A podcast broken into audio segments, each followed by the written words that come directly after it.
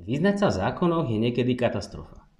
A vyznať sa v európskych nariadeniach a smerniciach ešte väčšia. Pri úprave odpadov zostaneme aj tento podcast, nakoľko je to jedna z aktuálnych tém a revolúcie odpadového hospodárstva, ktoré sa zavádzajú do praxe veľmi problémovo. Prečo to silou mocou musí byť už teraz od roku 2023? Nedá sa to správneho hľadiska posunúť? Smernica o odpadoch v jednom bode totiž hovorí až o roku 2030.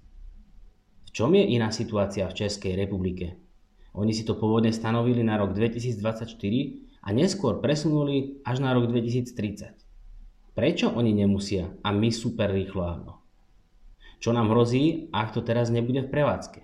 Príde okamžitá pokuta? Nie. Podľa informácií od pani Anny Márie Totovej sme k tomu zrejme ešte pár rokov ďaleko. A koľko by sme museli a možno aj budeme musieť zaplatiť za porušenie smernice? Plus minus sa dá odhadnúť minimálna sankcia. Aká?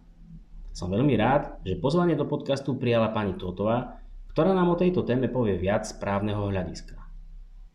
Tento podcast vám prináša naša odpadová aplikácia elo.sk na jednoduché evidovanie odpadov a správu odpadového hospodárstva.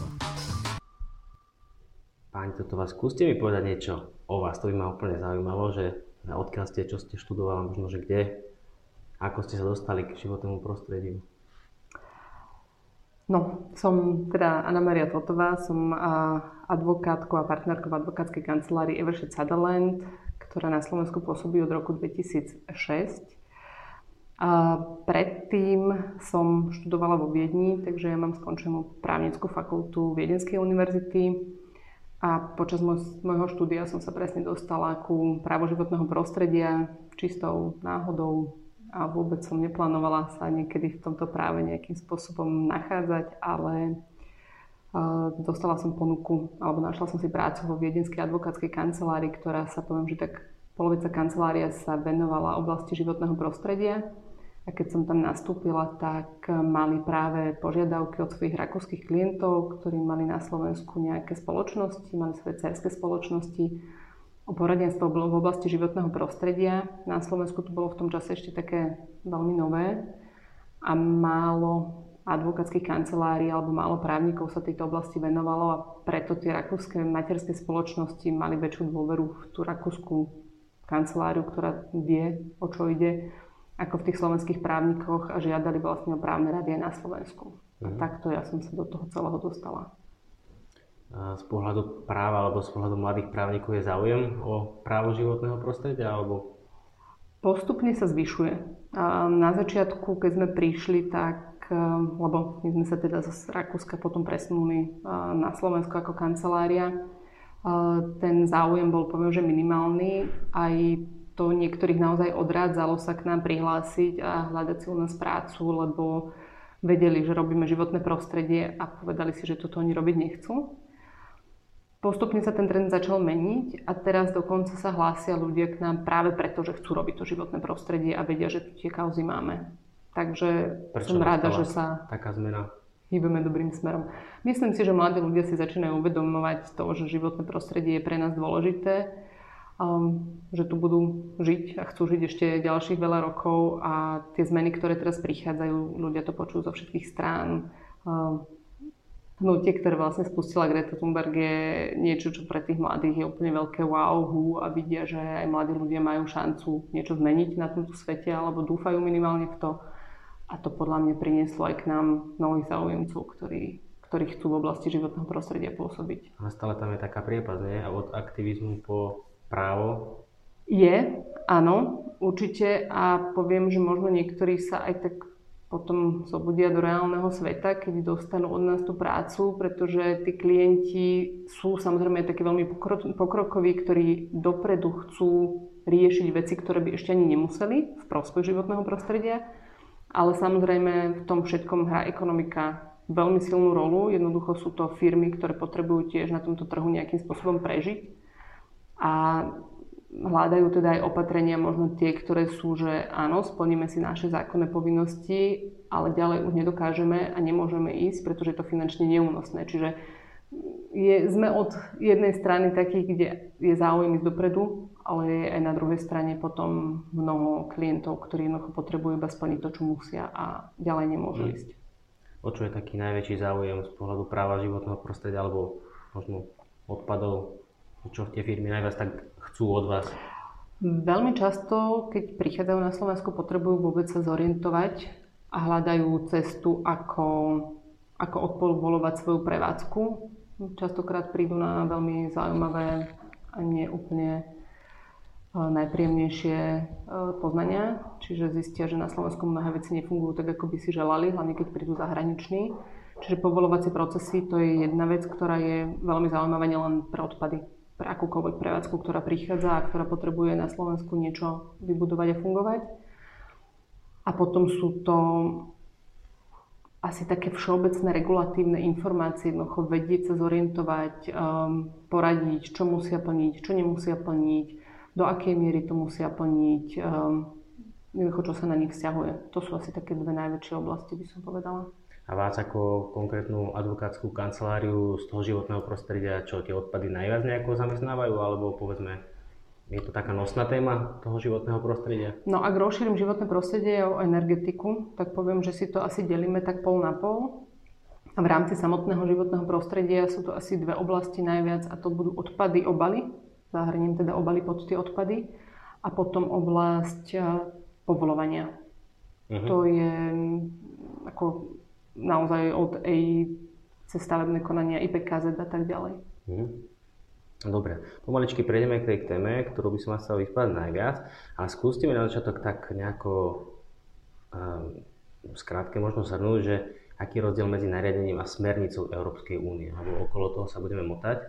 Áno, um, ten rozdiel je taký, že keď príde a schváli sa nariadenie Európskej únie, tak je to právny akt, ktorý je na Slovensku záväzný. Je to vlastne niečo ako zákon, ktorý je priamo záväzný pre všetkých. To znamená, že nie pre členský štát ako taký, ale pre mňa ako jednotlivce alebo firmu, ktorej sa to dotýka. Keď zoberiem smernicu, tak smernica je tiež právny akt, ktorý je ale adresovaný k členskému štátu.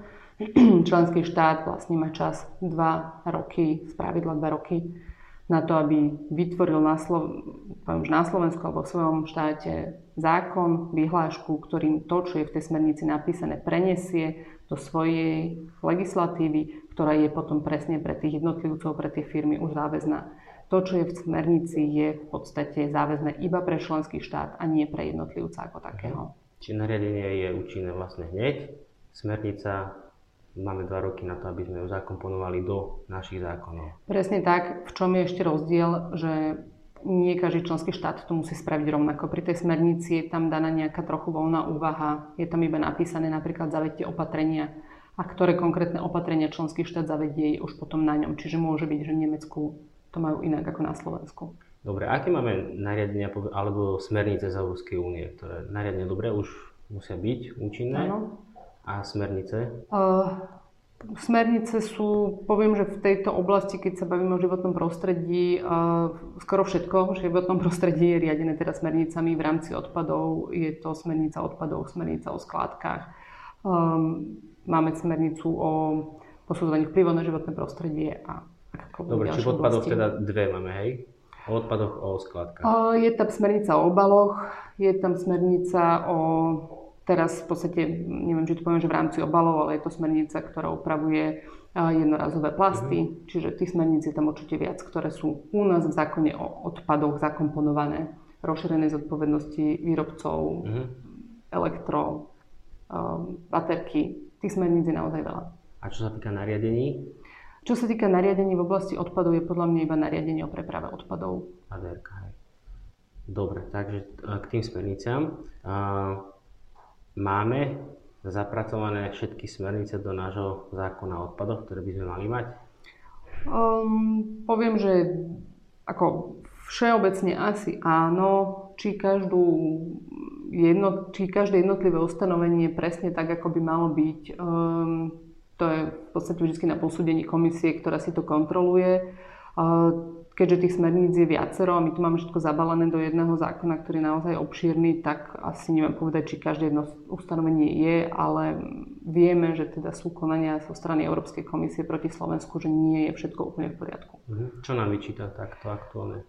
aktuálne, čo nám je vyčítané, je na to vlastne aj infringement, teda už komisia začala to konanie proti Slovenskej republike o porušovaní zmluvy, že nemáme dostatočne v zákone ustanovenú úpravu odpadov pred skládkovaním. To hovorí smernica o skládkach asi?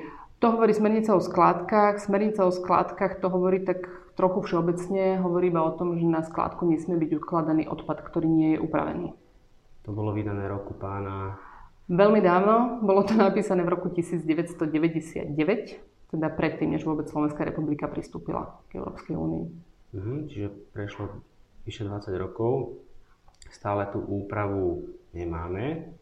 A sme ale povinní, alebo boli sme povinní k tomu pristúpiť, robiť to. Schválilo sa to do nášho zákona až v roku 2019. No, my sme tam nie, teda postupne sme tam nejak tak vždycky trošku niečo pridávali, by som povedala, lebo máme uh, niekedy, boli jednoducho v zákone už aj ustanovenia, čo sa nesmie ukladať na skladku, potom bol zavedený vlastne triedený zber jednotlivých prúdov. To sa tiež niekedy tak vykladalo, že to je vlastne už ako keby tá úprava priamo pri zdroji. A to ide všetko, teda akože hlboko poviem už do minulosti, ale v každom prípade to podľa názoru Súdneho dvora Európskej únie nesplňa to, čo znamená úprava odpadov pred skladkovaním. Takže um, No skúsme si urobiť takú genézu celého tohto problému. Hej, roku pána 1999 bola schválená smernica o skládkach. Áno, v roku 2001 to bolo záväzné pre všetky ostatné členské štáty, Hej. ktoré teda boli v Európskej únii. My sme pristúpili v roku 2004. Um, neviem teraz na 100% povedať, že ako sme to mali nastavené pri tomto konkrétnom ustanovení, ale v zásade už sme prebrali ustanovenia smernice o odpadoch aj o mhm. skládkach už do vtedajšieho zákona. Čiže to už sme tam nejakým spôsobom mali. Um, ale určite nie tak, ako by to malo byť. Uh, v zásade ale ani iné štáty nevedeli, čo znamená presne tá úprava pred skladkovaním. Uh, Nemci išli do extrému, že boli príliš prísni, uh, ale súdny dvor povedal, že to nevadí, že ste príliš prísni, kľudne môžete to takto upraviť a treba, aby to vaše podniky aj splňali. Čiže to bolo už v roku niekedy 2005. A potom naďalej tie členské štáty, myslím si, že viaceré nedodržovali túto povinnosť, alebo minimálne nie v tom rozmere, ako by si to asi súdny dvor alebo komisia želali. A v roku 2013 potom prišiel judikát, ktorý sa týkal Talianska. V podstate pod názvom Malagrota sa ho dá asi nájsť najľahšie. Kedy sme sa konečne nejak tak dozvedeli, že čo to znamená tá úprava odpadu pred skládkovaním. A súdny dvor sa viac menej vyjadril v tom zmysle, že Musí sa jednoducho upraviť ten odpad tak, aby bol vplyv na životné prostredie a na zdravie ľudí čo najnižší. Čiže nemôže prísť nejak poškodzovaniu um, podzemných vôd. Nemôžu sa, alebo teda zamedziť čo najviac uh, uniku nejakých plynov, ktoré nie sú dobré pre životné prostredie. Um, zápachu a čohokoľvek. A vrátanie teda tohto judikátu povedal, že samotné drvenie a lisovanie nie je dostatočná úprava Takže to asi veľa štátov sa tak prebralo, že dobre, tak toto robíme my, ale toto nie je ono. A potom tam bolo aj uvedené, že um, musí sa vlastne postupovať s technologickým pokrokom, ktorý teda od roku 99 do roku 2013 tiež zmenil. A v podstate medzi tieto predúpravy má patriť aj biologicko-mechanická úprava. Mhm. Dobre, v 2013, tedy sa teda Európa zobudila, Áno. že niečo by mala robiť s tým čas bežal, niektoré krajiny niečo s tým možno robili, niektoré nerobili, ani my sme teda nerobili, ale ešte tam je zaujímavý jeden rok 2018, lebo um, smernica o skladka sa vtedy zmenila.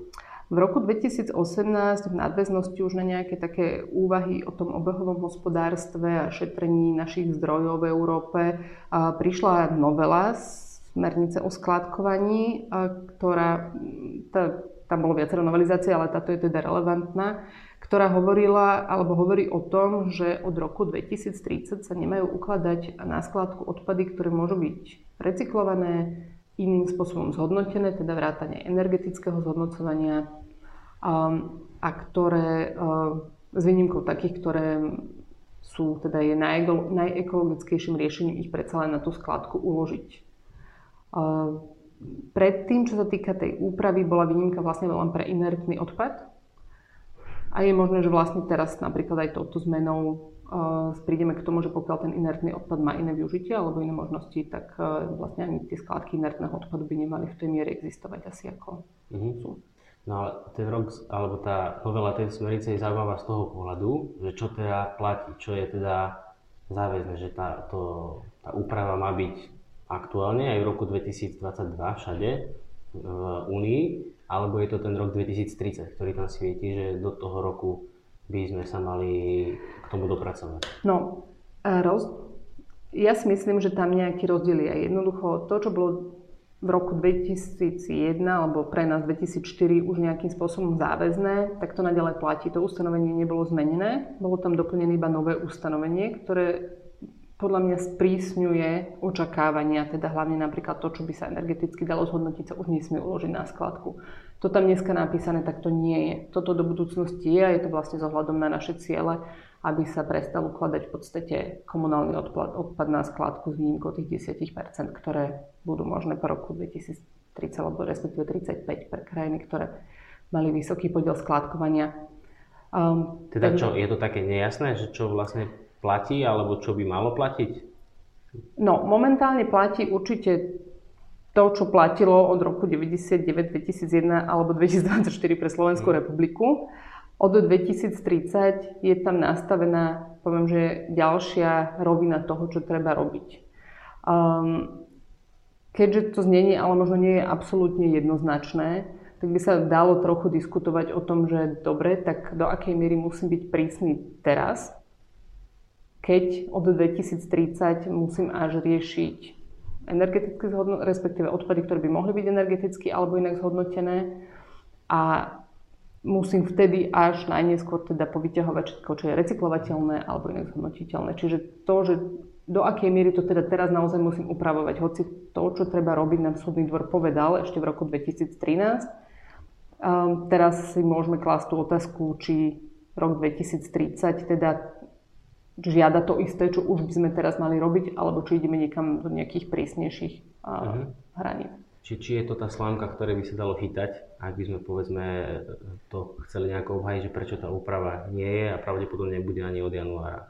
Mm, určite je to niečo, pričom by ministerstvo alebo možno aj prevádzkovateľe skládok si mohli klásť tú otázku, že tak teda ako veľmi upravený odpad musím mať už teraz, keď ho príjmam na skladku ak mi k roku 2030 hovoria, že musím odtiaľ vybrať recyklovateľnú zložku alebo tú, ktorá je inak zhodnotiteľná.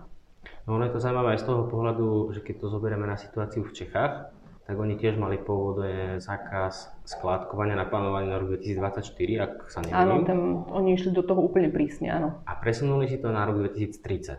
Súvisí to možno s týmto? Um, nepoznám úplne presne tú genézu v Čechách. Uh, ale čo som teda zistila je to, že keď eh, Slovensko dostalo teda ten infringement od Európskej komisie, že neupravujeme odpad predtým, ako ho ukladáme na skladku, tak eh, ten infringement sa zakladal na nejakom preverení zo strany komisie, ktoré sa konalo niekedy roku 2015 a následne. Podľa toho, ako to je uvedené v tej tlačovej správe krížom cez všetky štáty Európskej únie, ale Česká republika medzi tými, ktorí porušujú túto povinnosť úpravy odpadu pred skladkovaním, tam nebola. To znamená, že to, čo nám je vyčítané, Českej republike evidentne vyčítané nebolo alebo nie je. A možno to im dáva trošku väčší priestor. Ale ako konkrétne Česká republika postupuje a čo teraz robí predtým, než ten odpad uloží na skladku, to ja neviem. Ale je teda možné, že Práve preto, že oni na tom zozname neboli, tak ten problém nemajú taký akutný ako my. Možno v mhm. skutočnosti robia niečo lepšie ako my. A druhá vec je to, že teda v novom zákone uh, oni riešia vyslovene iba to, že od 1. januára 2030 sa nebude môcť uložiť na skladku odpad, ktorého výhrebnosť v súši nebude vyššia ako 6,5 MJ na kilogram, ktoré prekračuje limitnú hodnotu parametrov biologickej stability AT4 a potom ktoré teda by bolo za aktuálneho vedeckého a technického stavu pokroku možné zrecyklovať. Uh-huh. Čiže Česká republika si to nastavila tak, že od 1. januára 2030 bude zakazovať uloženie týchto odpadov na skladku. Budú k tomu ešte nejaké vyhlášky, neviem, či to už je, alebo ešte len to len pripravujú, ale v každom prípade je to pre nich. Otázka uh-huh. roku 2030 a nie 2023. Dobre, čiže Češi to majú 2030, my to máme na dva termíny, 23 rok, 27 rok. Ale čo nám teda reálne teraz hrozí, keď od januára tá úprava na Slovensku nebude, vieme, že nebude, čo nám za to hrozí? Proste Únia sa nahnevá urobí bú, bú a pôjde nejaké súdne konanie, alebo... No, ako teraz poviem, že čo hrozí Slovenskej republike ako štátu, lebo to, čo hrozí tým prevádzkovateľom ako takým, alebo teda prípadne mestám alebo zberovým spoločnostiam je zase druhá otázka. Čo sa týka Slovenskej republiky, tak v podstate máme bežiace konanie, ktoré začala Európska komisia. Začína sa to formálnou výzvou, ktorú sme dostali. O čo je presne obsahom, to, to neviem. Je to v podstate dokument, ktorý si vymienia komisia s ministerstvom. Na to vlastne prichádza vlastne odôvodnené stanovisko, ktoré predpokladám, že Slovenská republika zaslala. A podľa toho, ako sa komisia uspokojí alebo neuspokojí s vysvetlením, ktoré tam príde, sa rozhodne, či predloží teda tento prípad aj súdnemu dvoru. Pokiaľ by komisia vyhodnotila, že kroky, ktoré Slovenská republika spravila, neboli dostatočné, predloží to súdnemu dvoru. Súdny dvor vyhodnotí, že Slovenská republika porušila vlastne zmluvu o fungovaní Európskej únie tým, že netransponovala správne alebo včas danú smernicu a povie nám, že porušujete to, dajte to do poriadku. Následne Slovenská republika bude mať teda zase nejaký časový priestor, aby to dala do poriadku. Ono to býva na jednej úrovni, že musíme opraviť právny predpis. Právny predpis v podstate upravený máme. A druhá úroveň je ale taká, že to má aj v realite fungovať. Čiže aj keď Európska komisia sa teraz uspokojí s tým, že máme to pekne v zákone alebo vo vyhláške napísané, tak je možné, že príde si to o 3 roky naozaj pozrieť a keď zistí, že ten odpad sa tu v realite neupravuje, lebo sme to, nemáme na to kapacitu, tak to konanie bude pokračovať. A teda ak súdny dvor by povedal, že porušujeme zmluvu, či už z dôvodu, že to nemáme dobre v predpisoch alebo v realite, tak e, môže prísť ďalšie konanie, kedy teda komisia vyhodnotí, že dobré, neprišlo k náprave, stále odpad, ktorý ide na skladku, nie je upravený. A vtedy komisia predloží súdu ďalší prípad, kedy už súd ukladá pokutu. Čiže keď si pozrieme napríklad pri Považskom chlonci, roz, čas medzi prvým a druhým konaním na súde, čiže najskôr stanovením, že sme pochybili a tým, že nám dali pokutu bol 5 rokov. Takže si môžeme povedať, že zhruba toto je také obdobie, že kým to prejde prvýkrát cez súd a druhýkrát cez súd, tak sme možno už aj pomaly v roku 2030. Mhm. Dobre, čiže pre mňa je dôležité poznanie teraz, čo ste mi povedala, že keď by nás aj Európska únia dala na ten súd a súd by to po nejakom čase povedal, že áno, niečo porušujeme, tak nejde hneď finančná sankcia, ale ide nejaká žiadosť o nápravu, hej, alebo nejaký, že musíme to legislatívne zmeniť. Tam je v podstate komisia kontroluje, či postupujeme v súlade s tým rozsudkom. Uh-huh. A nielen legislatívne, ale teda akože v realite. Čiže sme upravili v zákone, že budeme mať tie zariadenia, ale oni v realite nebudú, tak aj to skontroluje tá komisia.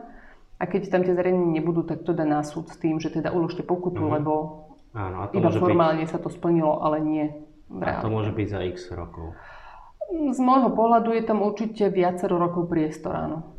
No dobré, a teraz budem tak akože špekulovať, alebo položím takú otvorenú otázku, že keď vieme, že takto to chodí, beží a, a vieme tam aj o tej nejakej slámke toho roku 2030, tak dalo by sa to akože špekulatívne použiť v, v prospech Slovenskej republiky, aby sa to naši e, z ministerstva životného prostredia snažili toto využiť, alebo alebo či celé to je taká nejaká enviro téma, ktorá proste a musí byť, lebo to chceme teraz?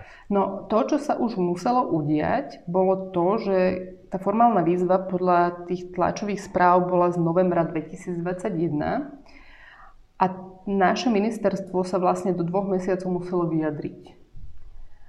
A v tom čase teda už sa nejak ministerstvo vyjadrilo a keď dalo odpoveď, že ale veď my už máme tak nastavenú legislatívu, že v takýchto krokoch to mm-hmm. postupne bude, tak akože ministerstvo v podstate um, sa už trochu niečo, niečím zaviazalo voči tej komisii. Čiže ak by sa zmenil ten dátum, poviem, že na verejnosti a aj komisia by sa to dozvedela, tak je možné, že teda prídu možno rýchlejšie s nejakým súdnym konaním, ako by sme si želali. Pretože ak sa neposunie ten dátum, tak komisia musí v realite si to prísť pozrieť, že dobre, v zákone to majú a teraz robia to naozaj.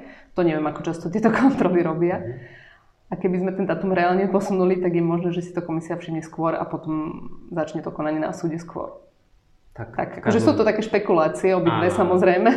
Asi aj sledujú to, že reálne to fungovať nebude alebo že to od 2023 no. reálne nespustíme na Slovensku, takže tak či tak sa to Únia dozvie, že... Áno, oni na to prídu, otázka je, že ako že prídu na to skôr. No. Uh-huh.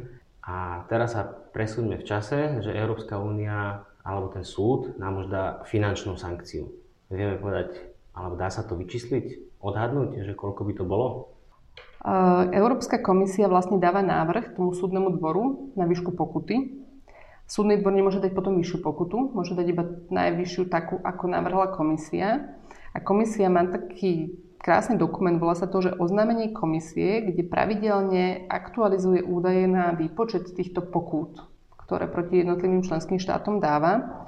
A vlastne z toho sa dá vypočítať uh, nejak tak akože minimálna uh, pokuta, ktorú určite by sme dostali. Tie pokuty sú v závislosti od HDP, v závislosti potom od inflácie, preto sa to pravidelne upravuje, v závislosti od počtu kresiel e, našich zástupcov v Európskom parlamente a potom ešte sa tam zvážujú koeficienty, že aká bola závažnosť porušenia.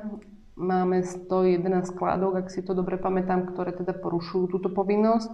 A potom ešte aké dlhé je trvanie. Záleží od čoho by teda rátali. Neviem úplne, že či začnú rátať 2021, 2021, keď um, teda nám poslali ten infringement, alebo by teda rátali už odkedy sme vstúpili do Európskej únie. Ale teda minimálne tam asi bude celkom závažnosť aj trvania, aj toho, že do akej miery sa to deje, lebo teda žiadna skladka to neplní. A tá minimálna pokuta, ktorú by sme museli dostať dneska, podľa toho, aká je teraz inflácia, ako sú teraz nastavené ceny, čo o 5-7 rokov môže byť celkom inak, je 722 tisíc plus denné penále a tie denné penále sú tu nastavené na nejakých 2800 2680 eur plus nejakých 890. Čiže sú tam nejak napočítané ešte potom denné sadzby, ale to sú tedy tie minimálne a pri zohľadnení tých faktorov, koeficientov asi by to šlo vyššie. Mm-hmm.